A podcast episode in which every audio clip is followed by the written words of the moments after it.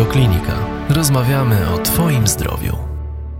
Pani profesor, 2500 osób w Polsce rocznie na czerniaka zapada. Dlaczego śmiertelność jest tak wysoka, czyli połowa z nich? Bo to jest dosyć zastanawiające. Mamy XXI wiek, internet, świadomość pacjentów jest coraz większa. Wiadomo, że jak się coś na skórze pojawia, no to żyjemy w czasach estetyki, no to zaraz wszyscy się tym interesują. Okazuje się, że nie. Dlatego, że to zależy e, także od samej złośliwości nowotworu. Nie jesteśmy jeszcze bardzo skuteczni, jeśli chodzi o terapię i mimo, że wzrasta wykrywalność czerniaka, wzrasta na pewno, y, bo jesteśmy bardziej świadomi tego, że należy badać swoją skórę. Mamy coraz bardziej doskonałe metody nieinwazyjnego badania skóry, bo to jest przede wszystkim doskonały rozwój technik y, obrazowania, które pozwalają na ocenę struktur zmian skórnych bez wnikania głęboko inwazyjnymi metodami. To jest dermatoskopia, to jest wideodermatoskopia, która jest rodzajem dermatoskopii z możliwością zapisu obrazu. To jest mikroskopia konfokalna, która wręcz na poziomie komórkowym, nieinwazyjnie, także pozwala ale oczywiście tylko w wybranych rękach, bo to jest metoda y, nieszeroko stosowana, sprzęt jest niezmiernie drogi i znajomość oceny tego obrazu jest bardzo trudna. Więc w związku z tym to jeszcze nie jest standardowa metoda. Może będzie, może nie. Przecież to są jeszcze, wiele rzeczy jest w sferze badań i czasem nie sprawdza się dana, dana metoda, ale wideodermatoskopia jest doskonałą oceną. Więc w związku z tym mamy coraz większą wykrywalność tych najkorzystniejszych postaci czerniaka, tych cienkich tak zwanych czerniaków, czerniaków, których rokowanie jest doskonałe.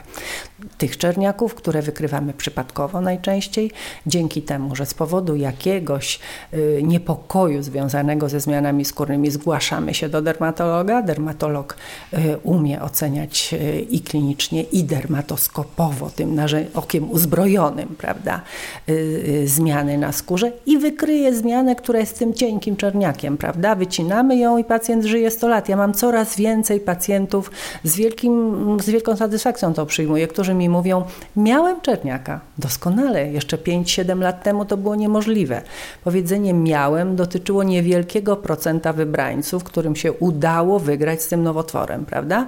A dzisiaj wiemy, że cieniak, czerniak in situ, ten cienki czerniak, ten czerniak, który jest niegłęboko penetruje, penetruje wyłącznie do naskórka, jest, y, czy, czy do górnych warstw skóry właściwej, jest w 100% wyleczalny. Z drugiej strony zdajemy sobie sprawę, że mamy do czynienia z nowotworem, który jest nowotworem szczególnie immunogennym. Nowotworem, który ucieka przed naszym układem immunologicznym, jest przez niego nierozpoznawalny i w związku z tym może się rozprzestrzeniać łatwo. Nie umiemy się przed nim bronić. Przecież my się bronimy przed każdym nowotworem w jakimś stopniu. A to jest nowotwór, który zmienia swój obraz immunologiczny, zmienia receptory. Nie umieją nasze limfocyty go rozpoznawać, nie umieją niszczyć tych pojedynczych komórek. I cała nauka związana z leczeniem czerniaka, tego czerniaka zwłaszcza zaawansowanego, y, dąży ku temu, żebyśmy próbowali produkować takie leki, które będą poprawiać rozpoznawalność czerniaka przez nasz własny organizm i naszą własną broń. I to jest y, przyczyna, y, dla której jesteśmy, z powodu której jesteśmy tak bezsilni wobec leczenia zaawansowanych postaci czerniaka. A niestety zaawansowany to nie zawsze rozsiany czerniak, to często czerniak pojedynczy, jedno ognisko głęboko drążące, które, w które związku z głębokością naciekania, w którym rokowanie jest tak niekorzystne. No dobrze, a w takim razie co zrobić, żeby mimo wszystko, chociaż Pani jakby no, powiedziała, że jest progres, jakby mimo wszystko jednak zwiększyć świadomość pacjentów na tym etapie rozpoznawania, patrzenia na siebie. No bo często mówimy, tych kampanii jest mnóstwo, tak, badanie dla kobiet, że kobiety powinny się badać, badać swoje piersi, mężczyźni powinni badać swoje jądra. Natomiast skóra. Wielu z nas ma mnóstwo różnego rodzaju e, piegów na skórze, znamion, ran, pryszczy. No właśnie, jak rozpoznać zmianę, która jest rzeczywiście zagrożeniem i z którą należy zgłosić się do lekarza? Czy to w jakiś sposób łatwy da się wytłumaczyć? Pozornie odpowiem nie wprost, choć to się połączy za chwileczkę z odpowiedzią na Pana pytanie.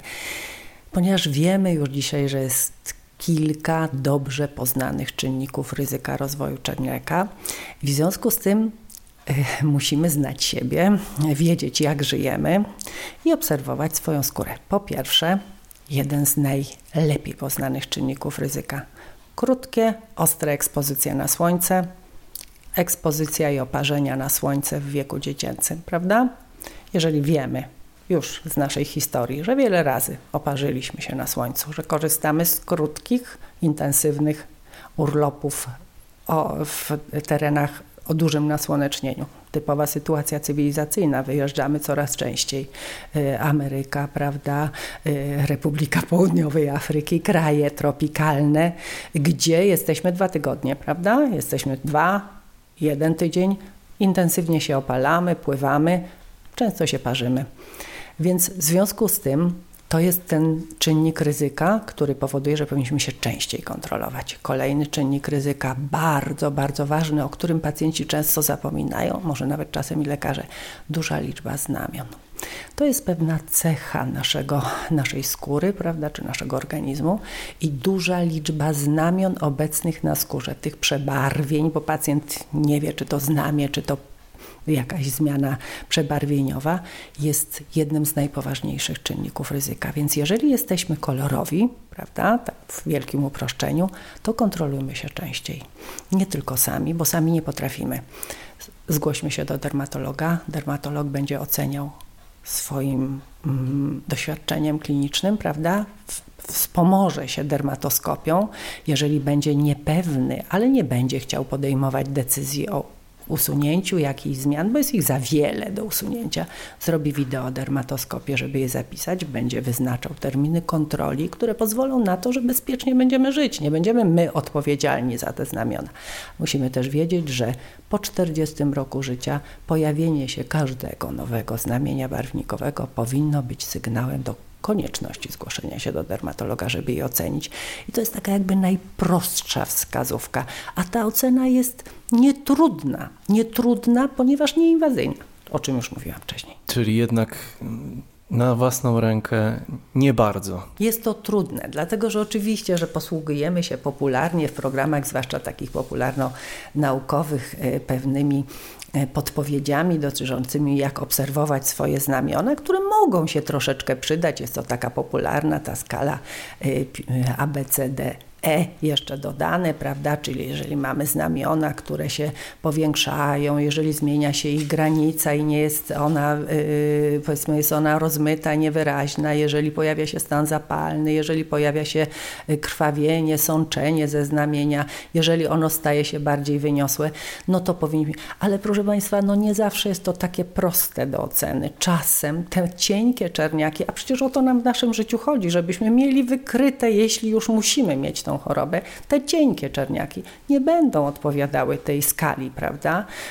To jest skala, która będzie pasowała do tych zmian już bardziej zaawansowanych, a my nie chcemy takich rozpoznawać. My chcemy rozpoznawać te właśnie cienkie, te, które dają 100% wyleczeń, prawda? O których możemy zapomnieć i powiedzieć, miałem czerniaka, co często, a nawet u lekarza wzbudza niepokój, prawda? Y, więc w związku z tym to jest przydatne, ale jednak badajmy swoje znamiona, zbadajmy swoją skórę u fachowców po to, żebyśmy mogli pozbyć się czerniaka cienkiego, jeśli go mamy. E, ważnym czynnikiem jest to, że musimy pamiętać, że bardzo istotnym czynnikiem ryzyka jest czerniak w rodzinie. Jeżeli wiemy, że w naszej rodzinie ktoś miał rozpoznanego czerniaka, jest to od razu sygnał, że powinniśmy naszą skórę zbadać u specjalisty. Takie pytanie troszkę może wiem, kontrowersyjne, bo uderzające w inny zawód. Chodzi mi o kosmetyczki. No bo u nich kobiety bywają, no panowie też, ale rzadziej, no bardzo często. Czy kosmetyczki według Pani mają dostateczną wiedzę, by po prostu powiedzieć swojej klientce, musi pani z tym iść do lekarza, bo to, to mi się wydaje jest taki chyba bardzo ważny zawód akurat w tym względzie. Czy, czy to z pani doświadczenia tak jest, że na przykład miała pani pacjentów, którzy przyszli, bo kosmetyczka zasugerowała, a nie, a nie sama pacjentka stwierdziła, że ma jakieś znamie, które jest podejrzane. Mądra kosmetyczka może być bardzo przydatną jakby mm, pewnym etapem y, do y, pomocy pacjentowi i lekarzowi w rozpoznaniu, ustaleniu właściwego rozpoznania.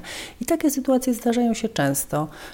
Zdarza się, że kosmetyczka mówi, że no tego Przychodzi mm, klientka, która prosi o to, żeby poprawić jej urodę, do, dokonać jakichś zabiegów rewitalizacyjnych, a kosmetyczka mówi: Nie, proszę pani, ja tego nie mogę robić, bo tu mam zmianę, którą dobrze by było, żeby najpierw oglądał dermatolog. I to jest ta właściwa droga do tego, żeby także pokierować, y, pokierować często mm, człowieka po prostu y, i skrócić tą drogę do rozpoznania, ustalenia właściwego rozpoznania. Bardzo często jest to dobra porada, która służy zdrowiu danego pacjenta. Popularne w ostatnich latach, no, powstające w nawet bardzo małych miejscowościach solaria. Jest biznes, tak, no właśnie, czy to jest tak, że tego czerniaka może być w Polsce więcej ze względu na solaria i nieodpowiednie traktowanie się tymi pięknymi lampami, które są często zmieniane, tak przynajmniej mówią właściciele solariów. To jest cała profilaktyka prozdrowotna. Oczekiwałam tego pytania, y, bo rozmawiając o czerniaku, trudno jest ten temat pominąć. Oczywiście można powiedzieć tak bardzo, bardzo prospołecznie, że wszystko jest dla ludzi, tylko mądrze dozowane. Jeżeli raz w życiu ktoś pójdzie do solarium i to zdarza się najczęściej kiedy u młodych ludzi. Pobierają się, prawda, cała uroczystość ślubu wiąże się z tym, że chcemy wyglądać wyjątkowo, prawda? I panna młoda często pyta o to. I to się zdarza, proszę pana, coraz częściej, że młoda kobieta przychodzi z jakimś problemem dermatologicznym, ale mówi, ale ja chciałam jeszcze zapytać, czy ja mogłabym kilka razy iść do solarium, bo właśnie mam, powiedzmy, w maju ślub. Ja oglądając oczywiście skórę, jeżeli nie widzę mm, przeciwwskazań do takich kilku rozsądnie dobranych sesji, która da delikatnie opaloną skórę, na ogół pozwalam na to. Tylko mówię, no oczywiście to wszystko w granicach zdroworozsądkowych, prawda? Y, natomiast oczywiście swe, swojej praktyki znam pacjentów i pacjentki przede wszystkim, młode kobiety, które y, były leczone często w klinice u nas z powodu zmian skórnych związanych bezpośrednio z nadmierną ekspozycją na promieniowanie takie, jakie dają właśnie te lampy solariowe. Czyli no jest to jakaś wiązka promieniowania słonecznego, znacznie przesadzona, czyli to już jest taki rodzaj smażenia się w zamkniętej komorze niemalże. I pamiętam pacjentkę z bardzo ciężką, nietypową lokalizacją półpaśca na kończynach. Dziewczynka przez dwa lata była raz ze swoją mamą, chodziła trzy razy w tygodniu tygodniu dwa lata. To jest po prostu przerażająca dawka naświetlania mm, y, promieniowaniem mieszanym, no ale UVB tego tam jest najwięcej. Y, y, I spowodowała taką immunosupresję w zakresie swojej skóry, że rozwinęła, rozwinął się jej tak nietypowy, mm, rozpadająca się postać, wrzodziejąca półpaśca. Y, raki skóry, y, raki podstawno-komórkowe, raki kolczysto-komórkowe, no oczywiście także i czerniak, rzadszy z nowotworów spośród tych, które wymieniałam na skórze, zmiany typu brodawczaku, wirusowe zmiany, będą związane z immunosupresją spowodowaną naświetlaniem w y, solariach. I oczywiście ta skrajna grupa pacjentów także się zdarza. Jest to Y, wynik no niemądrego postępowania z własnym zdrowiem. Oczywiście ktoś, kto pali ogromne ilości papierosów, robi podobną, podobną, podobny będzie miał efekt, tylko dotyczący częściej nowotworów y, z górnych dróg oddechowych czy z nowotworu płuca, prawda? To jest y, taka, taki sam brak rozsądku. Czy patrząc na osoby, rozróżniając ich po karnacji skóry, powiedziałaby Pani o grupie osób, która raczej powinna unikać dłuższej ekspozycji na, na słońce. Często tego nie lubimy, jak się nam czegoś zabrania, ale z pewnością Niektóre z karnacji mają predyspozycje większe ku tworzeniu się różnego rodzaju zmian na skórze. To jest tak, że rzeczywiście powinniśmy na to zwracać uwagę. Zdecydowanie tak. Y, fenotypy jasne, pierwszy, drugi fototyp według Fitzpatricka, nawet jeszcze trzeci, to są osoby, które są najbardziej narażone w grupie ryzyka osób, u których może rozwinąć się czerniak, u których mogą rozwinąć się dużo częściej y, nowotwory skóry, które są prowokowane y, działaniem słońca i w związku z tym osoby o rudych włosach, jasnych oczach, bardzo jasnych włosach, nie tylko rudych, y, nie powinny eksponować swojej skóry na słońce w ogóle, w ogóle, prawie w ogóle. A jeśli, no to jeżeli chcą korzystać z kąpieli wodnych i w terenach, gdzie jest słonecznie, no to mamy super broń ochronną, jaką są kremy z filtrami o dużym wskaźniku ochrony, prawda, i przed promieniowaniem UV, i przed promieniowaniem UVA, i promieniowaniem UVB. No i po to yy, doskonałe często firmy farmaceutyczne opracowały świetne metody ochrony, żebyśmy z nich korzystali. To nie jest tylko dla chorych ludzi, którzy cierpią na fotodermatozy, czyli mają nadwrażliwość na działanie słońca, ale także dla nas, zwykłych, przeciętnych ludzi, którzy chcemy na tym słońcu troszkę przebywać, bo chcemy sobie pływać, spacerować, grać w piłkę, prawda, i biegać po piasku. No, trudno to robić w nocy, więc w związku z tym dzieci chronimy nie tylko filtrami, dzieci nie cierpią smarowania i mamy z tym kłopot. Jest już mnóstwo, nawet w przyzwoitych już cenach odzieży 50, plus, prawda? I jeżeli mamy takiego maluszka i chcemy z nim być na plaży i trochę nam będzie mm, wychodził na to słoneczko, no to dla bezpieczeństwa nas i dziecka włóżmy mu czapeczkę, włóżmy mu odzież 50 plus i niech się bawi i cieszy. Bardzo Pani dziękuję. Dziękuję bardzo. Więcej audycji na stronie radioklinika.pl